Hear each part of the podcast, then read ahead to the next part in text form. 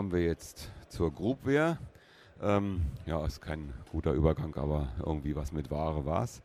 Ähm, der Dirk hat jetzt hier äh, jemanden sitzen, und zwar den Jan. Und der Jan kann über Horde sprechen, das ist eine Groupware. Es gibt ja viele, aber Dirk wird herausfinden, warum nun gerade Horde. Okay, der Name ist all vielversprechend, würde ich denken. Und äh, hier ist hoffentlich jetzt der Dirk auf diesem Mikrofon. Ich bin hoffentlich auf diesem Mikrofon, ja. Vor mir sitzt Jan Schneider. Jan Schneider ist im Projekt Horde. Ähm, hallo Jan. Hallo zusammen. Wer bist du und warum? Nein, nicht warum bist du, aber ähm, wer bist du und was machst du? Ja, ich bin Jan Schneider. Ich bin äh, freier PHP-Entwickler äh, schon seit vielen Jahren und ähm, bin auch über die PHP-Entwicklung natürlich dann zum Horde-Projekt gekommen und ähm, ja, bin seit einigen Jahren selbstständig, habe mich erst zunächst alleine mit nur mit Horde selbstständig gemacht als einziger Consultant äh, und mittlerweile haben wir eine ganze Firma. Ja, was ist, was ist Horde? Horde ist eigentlich äh, ist drei verschiedene Sachen. Also Horde ist das Projekt, ähm, das äh, Open Source Software unter dem Namen Horde herstellt. Das ist äh, als bekannt ist, ist natürlich die Horde Groupware. Ähm, die basiert aber auf einem Horde Application Framework, also ein Framework, mit dem man selber seine eigenen Webanwendungen äh, schreiben kann und die mit der Horde Groupware integrieren kann. Äh, und als drittes gibt es dann sozusagen noch das äh, Horde oder die Horde Framework Komponenten. Das ist eine Sammlung aus äh, unabhängigen Libraries, PHP-Libraries äh, für alle möglichen Zwecke. Also da haben wir jetzt mittlerweile, äh, ich glaube, 80 verschiedene PHP-Libraries für alle erdenklichen Dienste und Zwecke. Du musst jetzt nicht alle Libraries runterbeten. Das werde ich nicht tun. aber es wäre das schon Interview vorbei. aber es wäre schon interessant zu wissen, welche, äh, welche, ja, oder welche Komponenten vielleicht am verbreitetsten sind. Sicherlich Webmail, klar. Und sicherlich auch der Kalender, auch okay. Und Adressbuch, mhm. gut. Damit okay. haben wir erstmal das Basis, Basis, ähm, die Basisbenutzung, glaube ich, abgedeckt. Aber es gibt ja auch ein paar ähm, Komponenten, die ein bisschen die, die andere Sachen machen. Mhm. Also es gibt erstmal zwei Sorten von Komponenten. Ähm, die, die ich eben kurz erwähnte, äh, die 80, das sind äh, wirklich Libraries, also Sachen, die man nicht direkt als äh, Endbenutzer einsetzen kann, sondern als, als Entwickler. Und dann gibt es die zweite Kategorie von Komponenten, das sind eben, was du gerade erwähnt hast, die Anwendungen, die konkreten Webanwendungen, äh, die wir in der Horde Groupware zusammengefasst haben. In der Horde Groupware, wie du schon sagtest, ist äh, Webmail, Adressbuch, Kalender, Aufgabenlisten und Notizen. Äh, und dann gibt es als Erweiterung aber auch äh, eine große Liste an äh, Anwendungen, ähm, die man dazu installieren kann, wie Wiki, wie Foren, ein Fotomanagement, ein Ticketsystem, Repository Viewer für JIT, CW, CVS, Subversion ähm, und ich kann es gar einfällt. nicht alles ja, genau. aufzählen, es sind äh, auch wieder sehr, sehr viele. Du bist sehr involviert im Horde-Projekt. Ja. Was ist genau deine Aufgabe? Wo stehst du da genau? Äh, Im Augenblick bin ich so der, der Lead-Developer, kann man sagen. Also ähm, gegründet wurde das Projekt von Chuck Hagenburg in, äh, in den USA. Äh, der kommt aus Boston. Ähm, der aber inzwischen äh, beruflich äh, anderweitig sehr stark eingespannt bin, ist, äh, so dass ich jetzt im Prinzip der Hauptentwickler bin. Das heißt, äh, ich arbeite Vollzeit für Horde ähm, und ähm, die Kollegen aus, dem, aus der Horde LLC, also der Firma und dem Horde Projekt, äh, die arbeiten dann zum Großteil doch noch äh, Teilzeit nebenbei. Also entweder als Teil ihres Jobs oder in ihrer Freizeit. Horde LLC, das heißt ja, das ist keine deutsche Company. Genau. Wo habt ihr euren Unternehmenssitz? Der ist in Atlanta, in den USA. Ähm, okay. Also unsere, äh, unsere Firma ist halt teils Deutschland, teils USA. Es gibt immer mehr Amerikaner und derjenige, der halt die, das Management übernommen hat, äh, sozusagen, ähm, der sitzt auch in den USA und der Gründer sitzt in den USA und äh, die Firmengründung selber ist auch einfacher in den USA als in Deutschland und das waren also alles die äh, Gründe, die uns dazu bewegt haben, dann in Amerika äh, die Firma zu gründen. Wunderbar. Jetzt habe ich dich rausgegriffen, weil mit Horde 4 sich einiges geändert hat. Ja. Also Horde 4 ist vor ein paar Wochen erschienen und da gibt es zwei große Änderungen. Erstmal der Versionssprung von Horde 3.x auf Horde 4. Mhm. Da hat sich in der Applikation was getan und es hat sich aber auch im Entwicklungsmodell was getan. Fangen wir mal mit dem Entwicklungsmodell an. Was habt okay. ihr vorher gemacht und was macht ihr jetzt? Ähm, es gibt also mit Entwicklungsmodell meinst du dass die Distribution äh, der, der Software oder wirklich wie wir vorhaben, äh, Versionen rauszubringen? Genau, ihr habt ja jetzt einen Release-Zyklus vor, genau. Mhm, genau. Ähm, unser Problem war immer in der Zukunft, äh, äh dass wir sehr lange Release-Zyklen hatten. Das heißt, wir haben sehr lange an der Software gearbeitet, haben halt nach, dem, nach der Methode gearbeitet, wenn es fertig ist und wenn wir zufrieden sind, dann releasen wir es. Äh, und jeder Entwickler kennt das. Man ist eigentlich nie äh, zufrieden und, und schiebt es immer weiter raus, weil man immer noch ein Feature drin haben will. Ähm, sodass wir für die Horde 4 Version über zwei Jahre im Prinzip jetzt gebraucht haben. Und das war einfach zu lange. Und da haben wir an einem bestimmten Punkt gesagt, jetzt, jetzt stellen wir das um, das System, äh, und stellen um auf, äh, ähm, auf Zeit, äh, ähm, also auf äh, regelmäßige Releases alle halbe Jahr. Äh, und was zu dem Zeitpunkt nicht fertig ist, kommt einfach nicht rein in die neue Version. Das heißt, wir machen jetzt nicht mehr eine Feature-List, die wir unbedingt haben wollen bis zum nächsten Release, sondern wir haben unseren unseren Ablaufplan. Alle halbe Jahr gibt es eine neue Version und äh, was drin ist, ist drin, was nicht drin ist, fliegt halt raus und kommt dann in der nächsten Version rein. Ihr unterhaltet euch dann aber auch jedes halbe Jahr, was ihr für neue Features überhaupt, also wo, ihr sortiert die Prioritätenliste letzten Endes neu. Genau, wenn ein Release draußen ist, so wie jetzt zum Beispiel Horde 4.0 ist jetzt draußen und gerade letzte Woche haben wir halt überlegt, äh, was wir für 4.1 äh, als, als Ziel haben, also was wir da vor allem reinbringen wollen. Ähm, und äh, das werden wir dann auch versuchen umzusetzen und dann hoffentlich im Oktober dann eine Horde 4.1 sehen. Wollt ihr mit diesem Release-Zyklus mehr Aufmerksamkeit erreichen? Weil es gibt ja nun einige Projekte, die sagen, feste Release-Zyklen sind der Tod jeder Software. Mhm. Ich persönlich denke das nicht. Ich komme aus dem Business-Umfeld, bin als Administrator tätig und ich sehe, dass es Zeitpläne geben muss. Und wenn man sich die wirklich ultra erfolgreichen Projekte anguckt, die haben fast alle einen Release-Plan, mhm. einen Release-Zyklus. Ja, und Leute wie du sind genau unsere Hauptzielgruppe eigentlich, denn äh, ähm, Horde ist ja keine, keine Endbenutzersoftware, die man sich irgendwie auf dem Desktop installiert, sondern das ist halt eine, eine Weblösung. Das heißt, es wird auf dem Webserver vom Administrator oder vom Administrator-Team installiert.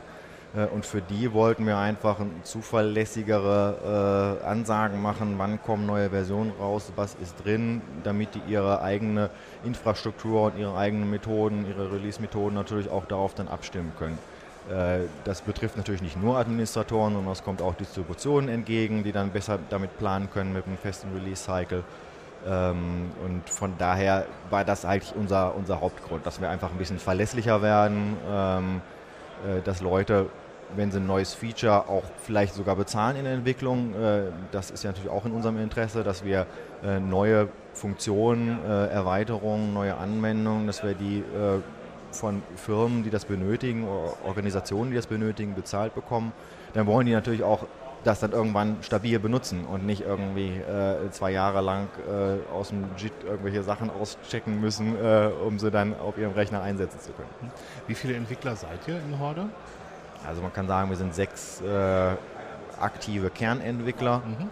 Ähm, und dann gibt es natürlich aus der Community immer wieder Leute, die, die einiges dazu beisteuern, sei es Patches oder kleine Anwendungen. Haben die direkt Zugriff aufs, aufs Repository oder schicken die euch einen Patch und ihr verifiziert den und baut den dann ein? Oder, äh, oder auch nicht? In der Regel letzteres, äh, mhm. aber natürlich, wenn jemand regelmäßig Patches beisteuert und, und die Codequalität gut ist, ähm, dann äh, kriegt ihr auch einen Zugang. Also es gibt auch Externe, die Zugänge haben. Mhm. Ähm, aber wir legen halt schon Wert darauf, dass wir selber erstmal gucken, äh, dass die Codequalität hoch bleibt. Die ist äh, insgesamt im, im ganzen Projekt sehr hoch.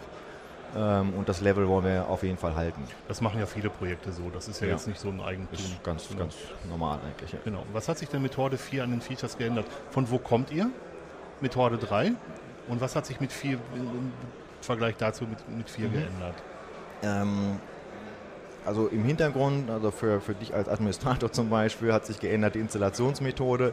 Ähm, alle Anwendungen, alle Libraries sind jetzt als Peer-Pakete äh, zu installieren über den Peer-Installer. Für die, die es nicht wissen, der Peer-Installer wird mit PHP ausgeliefert, ist halt eine Kommandozeilenlösung, um, um PHP-Pakete äh, nachzuinstallieren. Ähm, das hat uns ermöglicht, äh, die Abhängigkeiten, die zwischen den einzelnen Modulen bei uns bestehen, äh, war ja zum Beispiel, äh, ähm, es gibt die Basis, das Basismodul Horde und dann gibt es die Erweiterung Webmail, Kalender und so weiter, die benötigen Horde und dann gibt es einzelne Anwendungen, die brauchen wieder eine bestimmte Library und das immer alles hinzukriegen, dass das alles passt und nichts fehlt, war ziemlich schwierig und das ist alles damit gelöst. Ähm, dann hat sich natürlich an der Oberfläche einiges getan. Wir haben zum Beispiel eine Ajax-Kalender-Oberfläche jetzt dabei, äh, der Kalender selber, der existierte ja schon recht lange, aber jetzt gibt es halt äh, ähnlich wie zu dem Webmail, äh, äh, Webmail-Modul auch eine Ajax-Oberfläche. Wir haben neue Smartphone-Oberflächen, basierend auf diesem jQuery Mobile Framework, ein JavaScript-Framework für Mobilgeräte. Ähm, wir haben Active Sync Support jetzt drin, das heißt, man kann jetzt nativ mit seinem Android oder mit seinem iPhone Kalender, Kontaktdaten und so weiter synchronisieren, muss keine externe Software mehr aufspielen. Ich sag mal kurz, Yippie! ja, das ist glaube ich auch das äh, Feature, was, was am meisten Reaktionen äh, emotionaler Art ausgelöst hat hier auf der Messe. Ähm, ja, das sind so die, die, die wesentlichen äh, Funktionen. Natürlich haben sich an den einzelnen Anwendungen was, was geändert. Du hast es eben schon mal äh, angesprochen äh, im Vorgespräch. Äh, der Ajax Web Mail Client ist erweitert worden. Der hat jetzt fast die komplette Funktionalität des traditionellen Clients. Zum Beispiel kann man jetzt verschlüsseln und signieren aus dem, äh, dem Ajax Client raus. Äh, es gibt HTML-Signatures, äh, es gibt auch da ein Smartphone-Interface. Äh, also da hat sich unter der Haube und in den ganzen kleinen, vielen Funktionen hat sich halt sehr viel getan. Da ist ganz viel dazugekommen. Horde ist die einzige Groupware-Lösung, die ich kenne, die einzige Web-Groupware-Lösung, die ich kenne, die PGP kann. Mhm. Ich kenne sonst keine weitere. Das ist ein ja. echtes Alleinstellungsmerkmal, finde ich. Und das Active Sync, das ist insofern ein wichtiges Feature, als dass es von allen möglichen Geräten mittlerweile nativ gesprochen wird. Richtig. Und ähm, ich musste mir für SyncML, was, was Horde vorher beherrscht hat, ähm, klein für mein Android-Phone kaufen. Mhm. Das habe ich auch gerne gemacht, weil ich Horde sehr mag. Aber das fällt jetzt weg, weil es einfach nativ gesprochen wird, Richtig. was natürlich nochmal eine Schicht ist, die weniger Genau, wobei, wobei wir SyncML jetzt nicht komplett verlassen haben. Also es gibt immer noch die Möglichkeit, SyncML zu synchronisieren. Das ist zum Beispiel interessant, wenn man äh, äh, direkt Outlook einsetzen will. Wir haben also keinen Outlook Connector in dem Sinne, dass man direkt jetzt mit, mit Outlook äh, äh, an Horde arbeiten kann, aber man kann halt äh, mit so einer Erweiterung, mit so einem Plugin für Outlook kann man halt über SyncML synchronisieren. Äh, und das ist dann äh, jetzt nicht die direkte Lösung wie mit dem Exchange-Server, aber es ist auf jeden Fall hilfreich für die Leute, die wirklich jetzt beim Fat-Client wie Outlook bleiben wollen und gar nicht komplett umschwenken wollen auf so ein Web. Frontend. SyncML hat sich irgendwie auf dem absteigenden Ast befunden, ja. oder? Das ist, ist lange nicht mehr weiter gepflegt. Ja, ich, ich, ich, glaube auch, das wird sich nicht mehr so wahnsinnig lange halten. Also es ist eigentlich schade, weil es halt ein äh, offener Standard ist im Gegensatz zu ActiveSync, was ja ein Microsoft äh, proprietärer Standard ist. Äh, aber es gab sehr viele Kinderkrankheiten mit dem SyncML-Standard, äh, die versucht wurden mit späteren Versionen auszubügeln, aber auch da gibt es immer noch sehr viele Kompatibilitätsprobleme und man muss halt immer auf jeden Fall eine neue Software dabei haben. Die einzigen Geräte, wo das eingebaut ist, ist eigentlich äh, alte Telefone. Also Symbian hat es, glaube ich, drin äh, Symbian, gehabt. Äh, Nokia-Geräte haben es drin gehabt, äh, Sony Ericsson hat es drin gehabt. Ähm, aber die neuen Smartphones haben es zum Beispiel schon nicht mehr dran. Also die haben das dann wieder rausgeschmissen. Jetzt habe ich natürlich prompt die Frage ver verloren, die ich, die ich, fragen wollte. Wie es dann immer so kommt.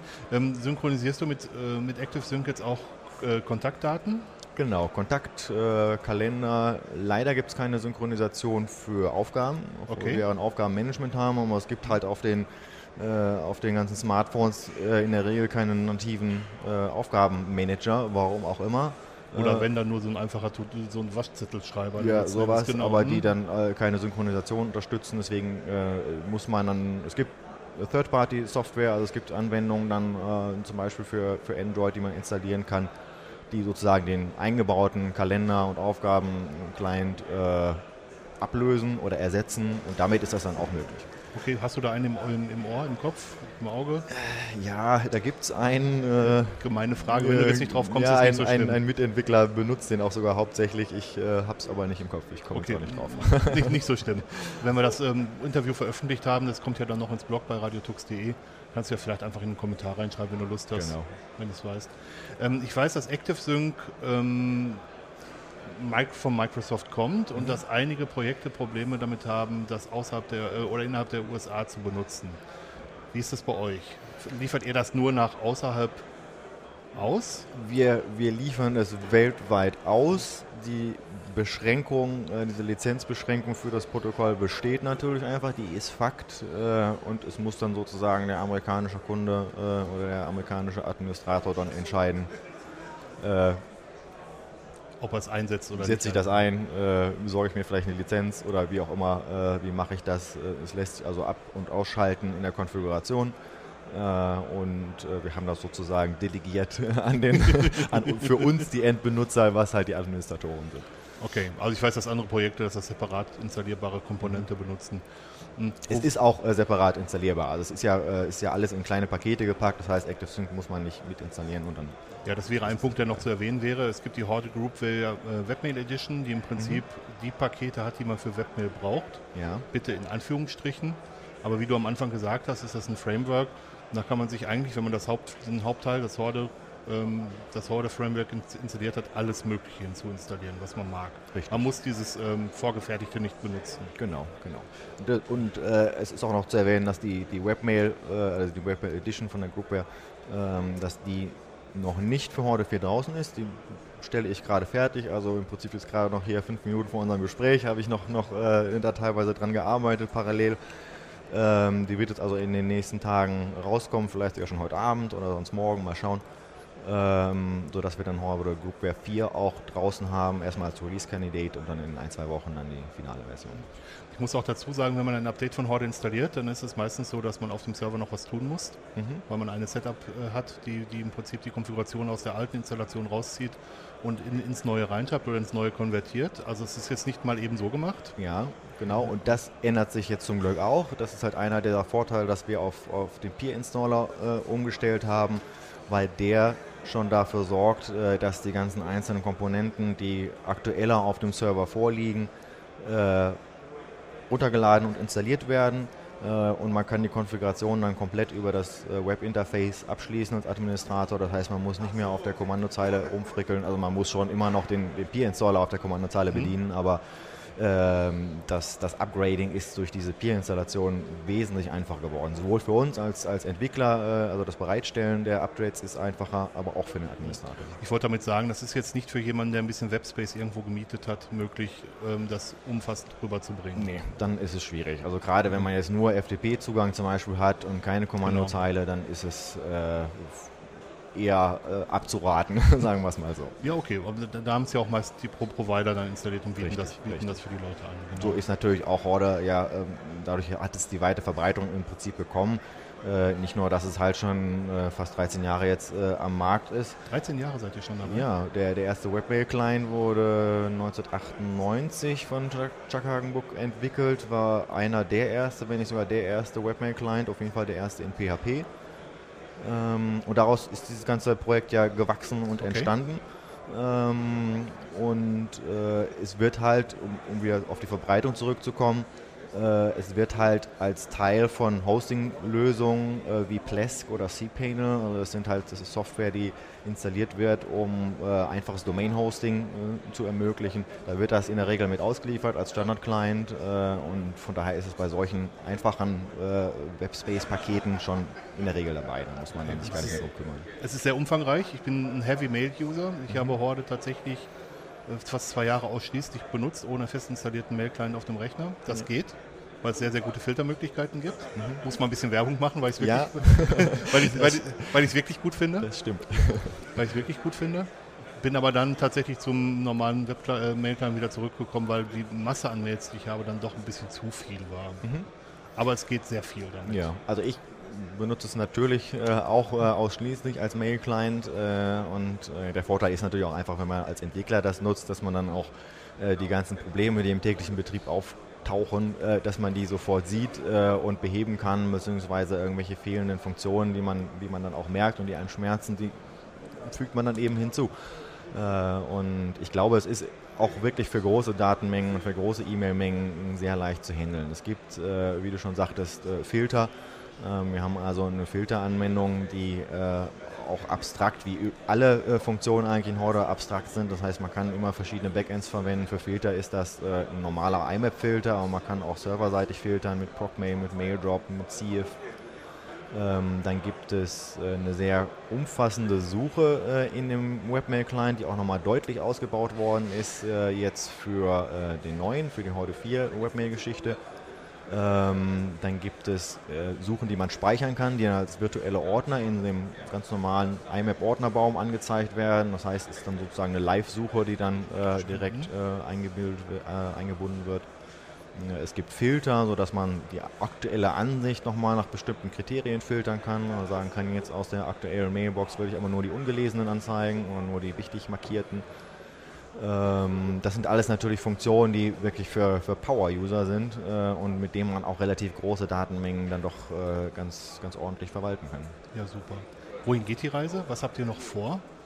Was wird ein Horde 5.0 enthalten? Ja gut, das ist jetzt ein bisschen das direkt nach Erscheinen der 4.0. Sternleserei. Ein bisschen, bisschen fies, ein bisschen Kaffeesatz ja, auch. Das stimmt. Aber, aber ihr habt ja, denke ich mal, so eine grobe Idee, was, ja. was, was noch kommen könnte. Also äh, kurzfristig steht erstmal an, dass wir die übrigen Anwendungen, die wir schon für Horde 3 released haben, dass wir die äh, auch jetzt fertig machen, abschließen. Die sind im Prinzip schon so weit, dass sie mit Horde 4 laufen, aber sind dann noch nicht released. Wir haben jetzt erstmal nur die ganzen Groupware-Anwendungen released. Das ist also zum Beispiel die, äh, die Pass das Passwortmanagement, äh, der Ticket-Tracker und solche Geschichten, Fotomanagement und die müssen jetzt erstmal noch released werden, das steht jetzt kurzfristig an.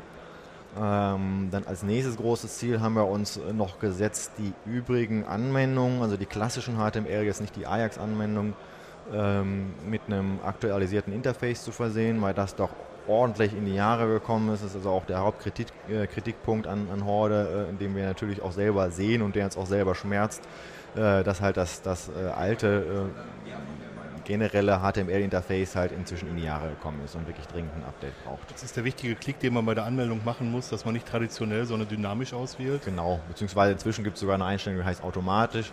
Äh, damit wählt dann automatisch, das, weil wir so viele Interfaces inzwischen haben, dann automatisch die richtige aus. Also man landet dann je, je nachdem, was die Browserkennung ab und genau, genau, genau. Und wenn der, wenn der kann der Browser, dann kriegt er das Ajax-Interface. Wenn nicht, kriegt er das normale Interface. Wenn es ein Mobilgerät ist und ein Smartphone, dann kriegt er das Smartphone-Interface und dann gibt es nochmal ein ganz einfaches einfaches, runtergebrochenes mobiles Interface für die Leute, die dann auch noch ein ganz normales Handy haben. Äh, das wird dann zur Not auch noch angezeigt. Was auch sehr gut funktioniert tatsächlich. Meine Frau hat das manchmal benutzt. Auch das ist übrigens erweitert worden in der Funktionalität.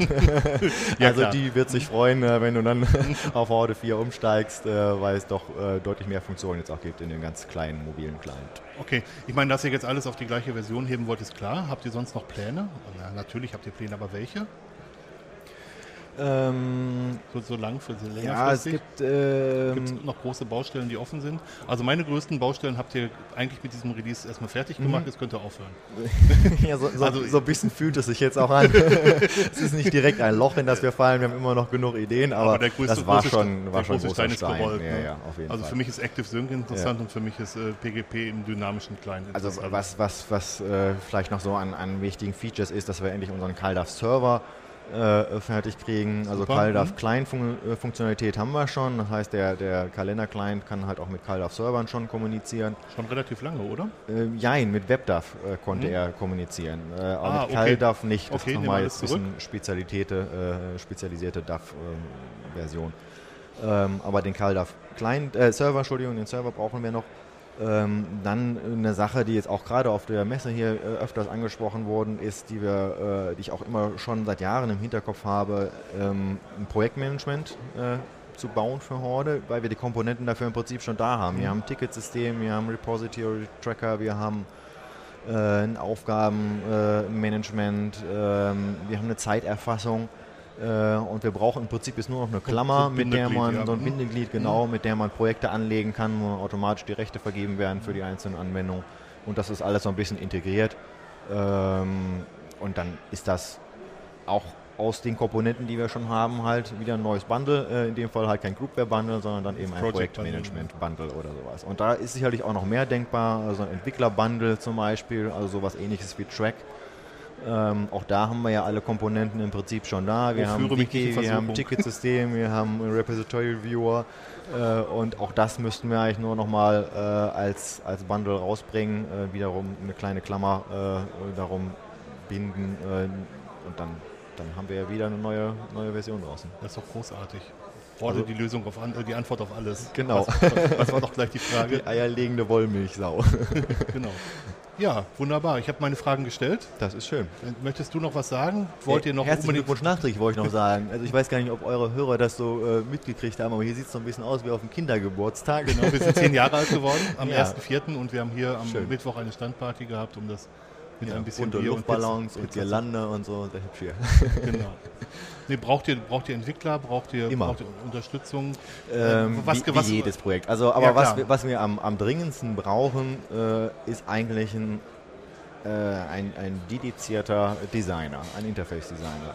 Äh, der muss natürlich nicht äh, jetzt voll fürs Horde-Projekt da sein, aber ähm, wir haben schon vor einiger Zeit mal auch über, über Blogs und über die Webseite nach äh, interessierten Designern gesucht. Das scheint aber schwierig zu sein. Ich meine, du sprichst ja auch mit vielen, äh, mit vielen Projekten. Ich weiß nicht, ob wie da das äh, die Erfahrung ist, aber es scheint echt schwierig zu sein, gute Interface-Designer zu finden, die halt auch im Open-Source-Gedanken äh, was beitragen. Ne? Die also, äh, so wie wir ja auch äh, endlose Mannstunden irgendwie in die Software stecken, dann auch bereit sind, irgendwie irgendwas in Design zu stecken. Aber die scheinen sich alle nur gut bezahlen zu lassen, ist zumindest mein Eindruck. Also es gibt einen großen Trend bei Open Source Projekten, Usability-Experten dazu zu holen. Den, den, den sehe ich, der ist ganz, ganz frisch, Ja. vielleicht letzten zwei Jahre. Und ich sehe immer mehr Projekte, die sol- solche Leute einsetzen und die davon immens profitieren.